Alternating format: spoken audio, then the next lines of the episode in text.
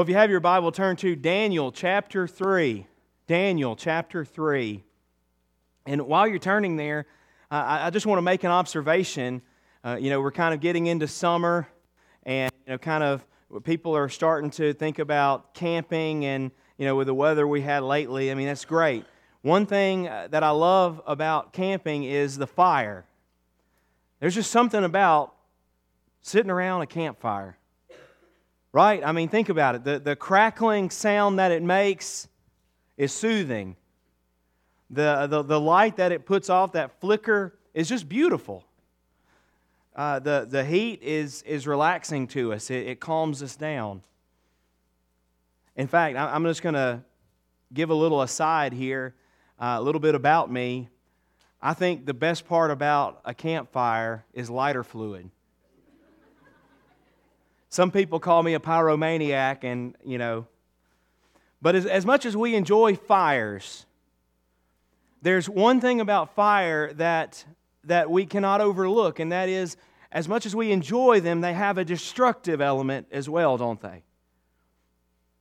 For example, in an uncontrolled house fire, all of a sudden the, the crackling that we once enjoyed all of a sudden becomes terrifying. The, the light that was so beautiful is foul. And the, the heat that we used to think was relaxing is now unbearable. Fire is oftentimes seen that way, and that's no wonder that when we describe our worst sufferings, we describe the trials that we face in life, we describe them using that metaphor of fire.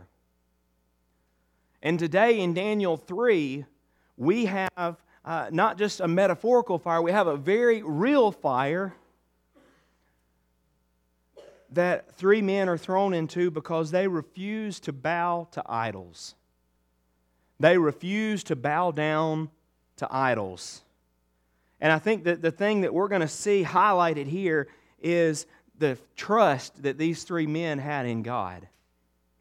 They knew, number one, that God could deliver them, and number two, they knew that maybe God in His wisdom would not deliver them the way that they thought He would. But they trusted in God's deliverance, they trusted in God's wisdom, and that's the same for us here. Thousands of years later, the message for us is exactly the same. Our God is able to deliver us, but sometimes that deliverance may not look like we think that it will. Join with me as we read Daniel chapter 3, starting in verse 8. Please stand as we honor the reading of God's word together. Therefore, at the time, certain Chaldeans came forward and maliciously accused the Jews. They declared to King Nebuchadnezzar, O king, live forever. You, O king, have made a decree that every man who hears the sound of the horn, the pipe, the lyre, the trigon, the harp, the bagpipe, and every kind of music shall fall down and worship the golden image.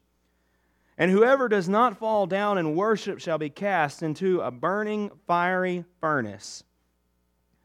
Now, there are certain Jews who you have appointed over the affairs of the province of Babylon Shadrach, Meshach, and Abednego. These men, O king, pay no attention to you they do not serve your gods or worship the golden image that you have set up. Then Nebuchadnezzar, in furious rage, commanded that Shadrach, Meshach, and Abednego be brought. So they brought these men before the king. Nebuchadnezzar answered and said to them, Is it true, O Shadrach, Meshach, and Abednego, that you do not serve my gods or worship the golden image that I have set up? Now, if you are ready, when you hear the sound of the horn, pipe, lyre, trigon, the harp, the bagpipe, and every kind of music to fall down and worship the image that I have made, well and good. But if you do not worship, you shall immediately be cast into a burning fiery furnace. And who is the God who will deliver you out of my hands? Shadrach, Meshach, and Abednego answered and said to the king, O Nebuchadnezzar, we have no need to answer you in this matter. If this be so, our God, whom we serve, is able to deliver us from the burning fiery furnace, and he will deliver us out of your hand, O king. But if not, Be it known to you, O king, that we will not serve your gods or worship the golden image that you have set up. Then Nebuchadnezzar was filled with fury, and the expression of his face changed against Shadrach, Meshach, and Abednego. He ordered the furnace heated seven times more than it usually was heated, and he ordered some of the mighty men of his army to bind Shadrach, Meshach, and Abednego and to cast them into the burning fiery furnace. Then these men were bound in their cloaks, their tunics, their hats, and other garments, and they were thrown into the burning fiery furnace. Because the king's order was urgent and the furnace overheated, the flame of the fire killed those men who took up Shadrach, Meshach, and Abednego. And these three men, Shadrach, Meshach, and Abednego, fell bound into the burning fiery furnace. Y'all watch this. Then King Nebuchadnezzar was astonished, and he rose up in haste. He declared to his counselors, did, not, did we not cast three men bound into the fire? They answered and said to the king, True, O king. He answered and said, But I see four men unbound walking in the midst of the fire, and they are not hurt. And the appearance of the fourth is like a son of the gods. Then Nebuchadnezzar came near to the door of the burning fiery furnace. He declared, Shadrach, Meshach, and Abednego, servants of the Most High God, come out and come here. Then Shadrach, Meshach, and Abednego came out from the fire, and the satraps, the prefects, the governors, and the king's counselors gathered together and saw that the fire, watch this, had not any power over their bodies, uh, the, the bodies of these men. The hair of their heads was not singed, their cloaks were not harmed, and no smell of fire had come upon them. Nebuchadnezzar, Nebuchadnezzar answered and said, Blessed be the God of Shadrach, Meshach, and Abednego, who has sent his angel and delivered his servants who trusted in him and set aside the king's command and yielded up their bodies rather than serve and worship any God except their own God. Therefore, I will make a decree any people, nation, or language that speaks anything against the God of Shadrach, Meshach, and Abednego shall be torn limb from limb, and their houses laid in ruins, for there is no other God who is able to rescue in this way.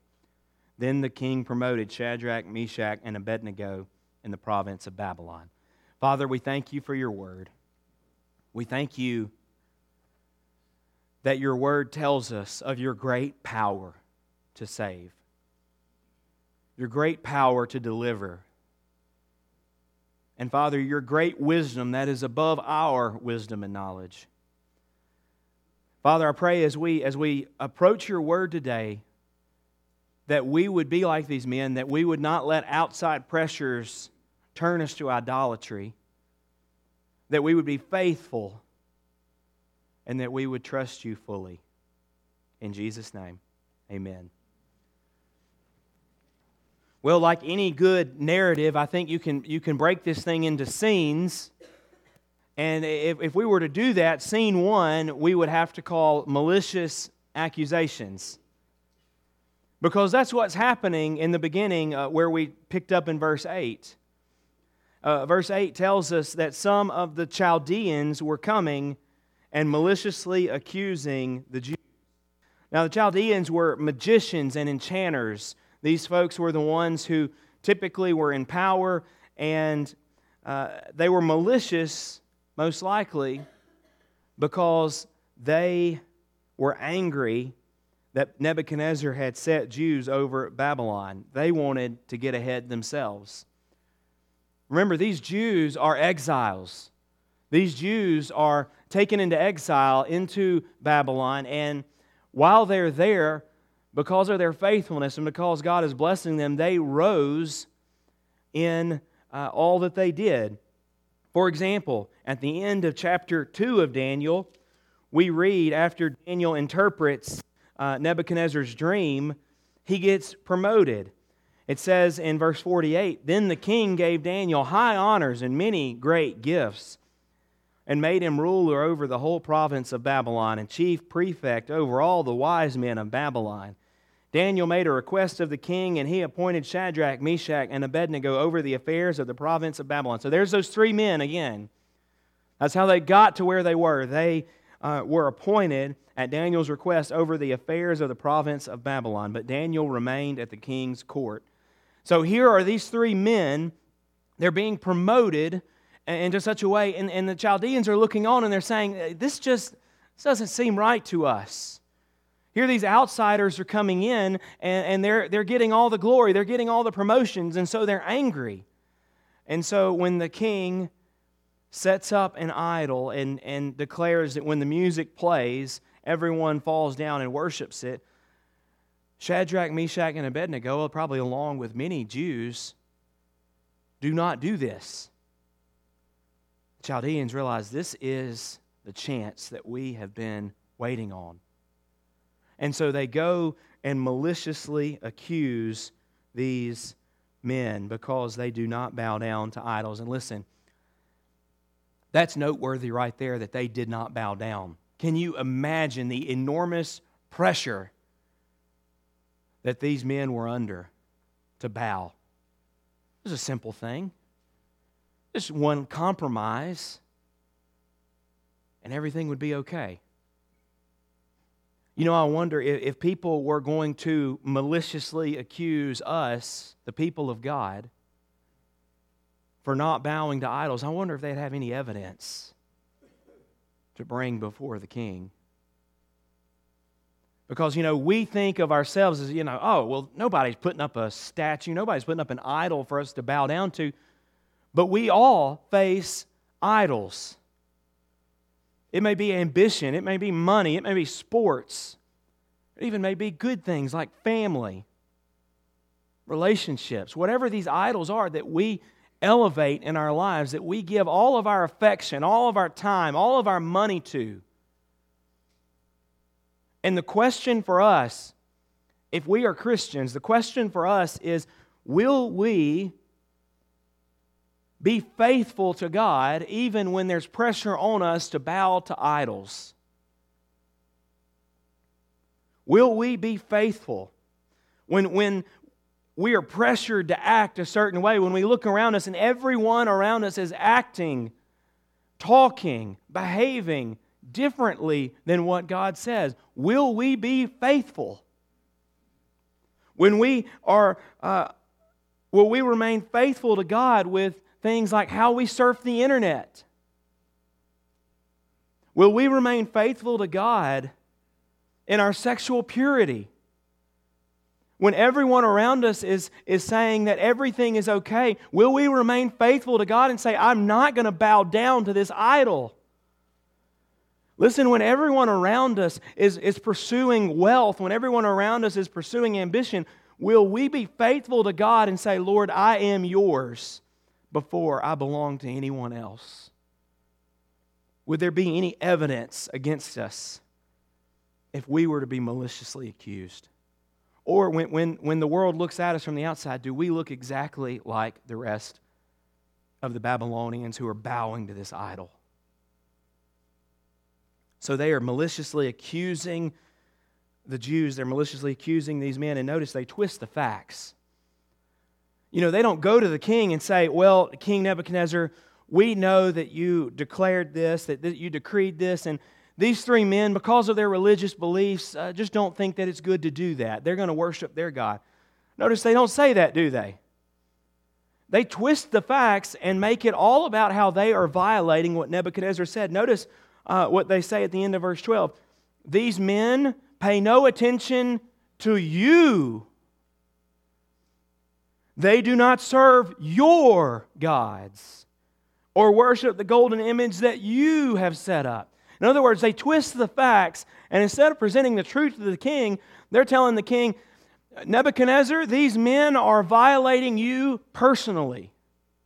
They are attacking these men. They are attacking these men. So Nebuchadnezzar, of course, becomes angry. He becomes furious. And he summons these men to answer the accusations. Now, as we move into scene two, I, I would call this scene full of faith. This is the scene uh, where Shadrach, Meshach, and Abednego, with courage, with faith, with conviction, answer the king. And as they go into the king's presence, he calls for obedience. He tells them, you know, if the music plays and you bow down, well and good. No big deal. We'll just write off what the other men have said. But if you don't, he tells them what awaits them a fiery furnace. And notice what Nebuchadnezzar says. This, this is just so telling about how he believes. He says, Who is the God who will deliver you out of my hands? You know what Nebuchadnezzar is saying? He's saying, Hey, the God that you serve, where is he now? I'm going to throw you into the fire, and there is no God on the earth who can deliver you out of my hand. And certainly, you have to imagine that these men believed it. That they were tempted to say, I don't think he can deliver us. But notice what they say. They respond with absolute courage. Look at verse 16. They say, We don't have to answer you. We don't have to answer you. These men know there is only one person they answer to, and it is not this king. This reminds me when the Lord Jesus himself, he's sending out his disciples, and he tells them in Matthew 10 28, don't fear the one who can kill the body but cannot kill the soul. Rather, fear him who can destroy both body and soul in hell. He's saying, hey, there's only one person that we have to answer to, and it's God Himself. Before we answer to any authority figures that God has given us, we have to realize we answer to Him. And so they say, King Nebuchadnezzar, we don't, we don't have to answer you in this matter. We don't have to give a defense. And notice what they say next. Verse 17. This is the grounds for their courage. This is why they they're so courageous in standing up to the king. Our God is able to deliver us. Wow. They are facing literally the most powerful man on earth who is threatening to throw them in the fire if they do not bow down and they say, King, we're not going to have to answer to you. We're not going to defend ourselves. Our God is able to deliver us. King Nebuchadnezzar, you may say that there's no God on earth who could rescue us from this, but I'm here to tell you, Nebuchadnezzar, that I serve a God who can deliver us. And listen, this is so relevant to us today. Listen, I don't know what you're going through. I don't know the baggage you came in here this morning with. You might be going through the darkest of nights in your life. You might be facing sickness. You may be facing cancer. You may be facing death family. You might be facing an unknown future. You might be walking through the fire. You might be at the end of the rope. You might feel like you're at the end of your line. But I'm here to tell you, based on what we see here, all that we know for certain is that our God is able to deliver us. That's why Corrie Ten Boom says, don't be afraid to trust an unknown future to a known God. Don't be afraid to trust an unknown future to a God that you do know. These men are saying, We know that God can deliver us. We know that He can bring us out of the hand, out of your hand. I want you to see something in verse 18. Something that makes their faith so deep and genuine. Something that as we read through, we, we look over verse 18. We, we see these men walking before the king and saying, We know God's going to deliver us, throw us in the fire. We'll take it. We skip verse 18. Look at what it says. It's them speaking to the king, verse 18. They say, Let me get in the right. But if not, but if not, be it known to you, O king, that we will not serve your gods or worship the golden image you have set up. This is what they're saying. They're saying, Nebuchadnezzar, we know 100%, we're fully convinced God can deliver us out of your hand. But we trust God so much that we trust His wisdom and know that He may not do it.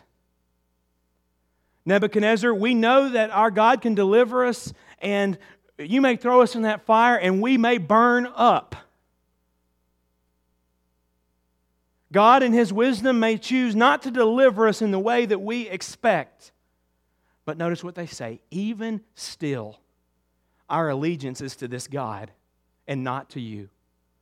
Listen, there's so many times in our life where we think, God, we know that you can deliver. We know that you can heal. We know you can bring me out of this fire. And God says, Yes, but in my wisdom, I'm going to allow you to go through it. I'm going to allow you to go through it. You know, a few years ago, on uh, just the other day, uh, March 1st, 2012, we received a phone call that Brittany's uncle was in a very horrific motorcycle accident and that he was being airlifted to LSU in Shreveport. So we lived in Grant we lived in Grant Parish at the time and so we jumped in the car and off we went to Shreveport. We arrived there about the same time that he did. We stayed at the hospital all night. We made after that night we made frequent trips up there. They saved his life. We knew he was going to live, even though he had a traumatic brain injury, but he was unconscious. The doctor said he's probably not going to wake up. And I remember we were praying there. So many people came to see the family and, and prayed, and they, they all prayed, Lord, we know that you can deliver. So deliver, Lord. We know that you can heal, so heal, Lord. And as the days turned into weeks, it started looking like that wasn't what, what was going to happen. And now, you know, looking back on that event, you know, they say hindsight's 2020. Uh, looking back on that time of uncertainty, it reminds me of Isaiah 55, verses 8 and 9. God says, For my thoughts are not your thoughts, neither are your ways my ways, declares the Lord. For as the heavens are higher than the earth, so are my ways higher than your ways, and my thoughts than your thoughts. I, I, I look back on that time of uncertainty and realize God knows what's best. And sometimes God may not bring deliverance like we think that He will. And even when He doesn't, even when He doesn't,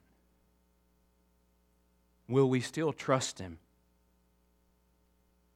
Will we still say, I'm still not going to bow down to idols? Lord, my allegiance is still to you. You're still my treasure. I may not understand why, but Lord, I am yours. Now, in Brittany's uncle's case, did grant deliverance against all odds, He did heal him. And I think what we see in every case of deliverance in our lives, anytime God brings us out of the fire, there's always a purpose and in this case, we see the purpose at the end of chapter 3 is to bring glory to God. So if you were to call scene 3, I mean, I would call it delivered for God's glory. Delivered for God's glory. So they refused to bow down. Nebuchadnezzar became furious. He ordered that the furnace be heated seven times hotter now, scholars look at that and they say, well, that's probably just metaphorical, seven being the number of completion. It's probably just the text way of saying Nebuchadnezzar ordered that that furnace be heated as hot as it would possibly go. And maybe even a little hotter. It says it was overheated. You know, it's, it's ironic that uh, this, this, this furnace is being heated probably to the level of anger that Nebuchadnezzar felt towards these men. And the irony in it, notice that as the guards grab them and throw them into it, who ends up dying?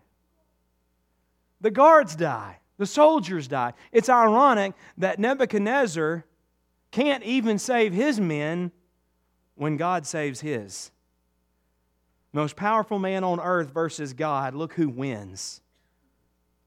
Look who wins. He orders them thrown into the furnace and then they look in, and what do they see? Nebuchadnezzar says, Well, didn't we throw three men in there? You didn't throw, you didn't throw an extra criminal in there, did you? There was just three, right? Yeah, there, there's just three, King. Well, I see four men in there. And the, the fourth one, he looks like he's like a son of one of the gods. Here's, the, here's what's so important about that. Here's what's so meaningful about that. That son of the gods, some argue is Jesus, others argue is just an angel. I don't think it really matters for us who it is. What really matters is God was present with them in the fire. He was with them. It reminds me of Hebrews 13 5. Never will I leave you, never will I forsake you. Reminds me of Jesus in the Great Commission, Matthew 28. And lo, I am with you always. Here's what's beautiful about that is that God never lets us go through a fire that He is not willing to go with us through. You know, sometimes God, in His infinite wisdom, may allow us to go into the fire, but He always carries us into it and He always carries us out of it for His purposes. I don't, I don't know what you're facing today. I don't know what you're, you're coming in here with, but this is what I can tell you God is with you. We may question why. We may wonder why God would let us go through this. Why, God, if you're good, would you send us through the fire? And all the while, He's saying, you know what? I'm not a God who's just sending you through the fire. I'm a God who's going through the fire with you. And I'm just curious how do we know that He's going to do that? How do we know that He's going to go through the fire with us? Well, I want to call your attention to a different narrative in the Bible, a different deliverance where God delivers his people ultimately from their greatest enemy. And I'm talking, of course, about Christ. We were lost and headed for eternal destruction in hell. And yet, despite the lostness of the world, God sent Jesus to die in our place he paid the penalty that we deserved for our sins. And what that means is, as he hung on the cross, he cried out, My God, my God, why have you forsaken me? And what we see in that moment is that Jesus was forsaken by God so that if we're in him, we'll never have to be. We see the ultimate rejection by God happening on the cross so that if we're in Jesus, if we're following Him, we can know that He is always with us. And listen, if you're here this morning and you're not a Christian, what we're talking about here is for people who are in Christ. These promises are for those who have trusted Him by received the gift of salvation. And for you, if you're here this morning and that's not you, I'm not just saying this is for other people beside you. I'm saying won't you come and join us in this? Will you come and be delivered today from your sin? Will you come and be delivered today from your guilt? Will you come and receive the promise that He will be with you always? The last thing we see in the text is what happens, the results. The very end of, of chapter 3 we see that when they pull the men out, the fire had no effects on them at all. You know what that tells us? God's deliverance is comprehensive, it's complete. God didn't just deliver them a little bit. They pulled those guys out of the fire and nothing was singed, nothing was burned. They didn't even smell like smoke. When God delivers us, such as on the cross, our ultimate deliverance. He doesn't deliver us just a little bit. He doesn't just deliver us and say, Well, I'll forgive you, but now you got to earn your keep. He doesn't deliver us and say, Well, now you got to work hard so you can earn your way in. No, he says, You come to me and I'll get you in. You come to me, find deliverance in me, and let me tell you, you'll find all your sins are forgiven. And you'll find that you don't have to work to earn God's favor, that you already have it in Christ. Second thing we see is that Nebuchadnezzar blesses God and he passes a decree declaring throughout all the provinces that if you curse the God of Shadrach, Meshach, and Abednego, you're to be put to death. I think it's interesting that a pagan king who is polytheistic, worships many gods, sees this and says, If you curse this God, he changes. He says, not, not if you curse my God that I built, if you curse their God, you're to be put to death. And the final thing we see is that Nebuchadnezzar promotes them. He praises God and then he promotes the people. Listen, God delivered them out of the fire for a purpose. And listen, God, God sends us through the fire for a purpose. He doesn't do it because he's a killjoy. He doesn't do it because he hates us. Rather, he does it because he loves us. He does it because going through the fire brings him glory, and that glory is our good. God glorifies himself through the trials that we go through, and, and that is where we find our greatest joy. God's glory and our joy, they're not opposite of each other. They're actually one and the same. When God is glorified in us, we're satisfied. That's what we're after if we're in Christ. We want to make His name great. We love and treasure Him so much that we want Him to be glorified. So we see in this passage malicious accusations Would there be enough evidence to accuse us? Are we being faithful to God? We see uh, that these men are full of faith. Do you trust in God's ability to deliver you? Do you trust in His wisdom that that deliverance may differently? And finally, we were we see that they were delivered for God's glory.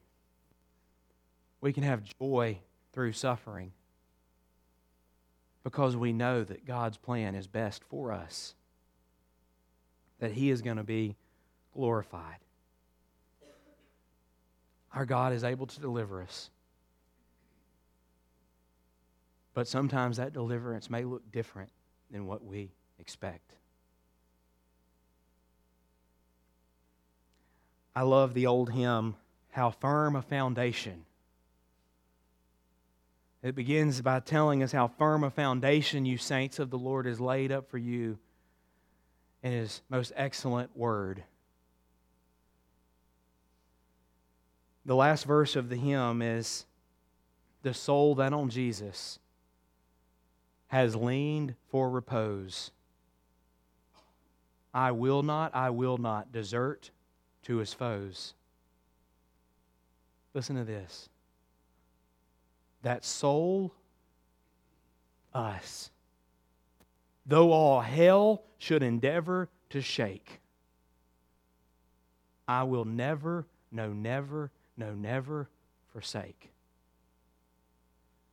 Church, I'm here to tell you today not just that our God can deliver us, not just that that deliverance may look differently than we expect, but I'm here to tell you today that the ultimate deliverance for us has already happened. And because that ultimate deliverance has happened for us, we can simply say He's with us always. There will never be a time where He will forsake me. There will never be a time.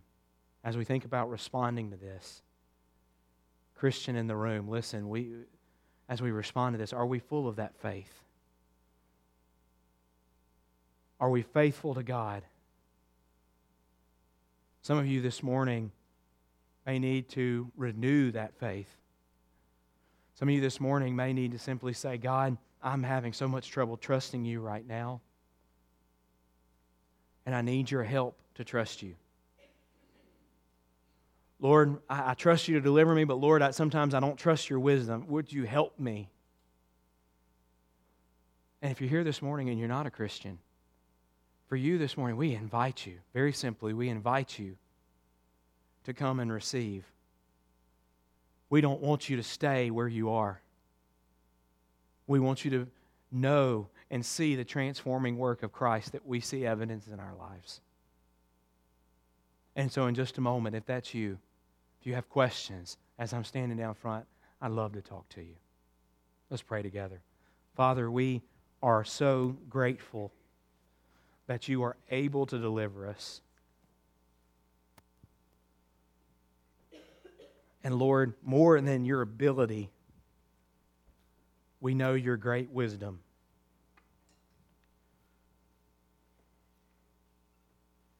And God, we know that all this is going to happen. We know that you can deliver us because we've seen, Lord, that you already have. Lord, I think about what I once was. I think about how far you have brought me by your grace. And Lord, if you can do that, I know that any fire that I go through, you'll be with me and deliver me. And so, Lord, today, would you, in light of your goodness that we've just read about, would you cause us, Lord, to treasure you? Help us, Lord, to treasure you. Forgive us, Lord. Forgive us, Lord, for when we don't follow that example, or we are not faithful to you. And in a world, Lord, where there's so much pressure on us, help us to be faithful. Help us to not bow a knee to an idol. In Jesus' name.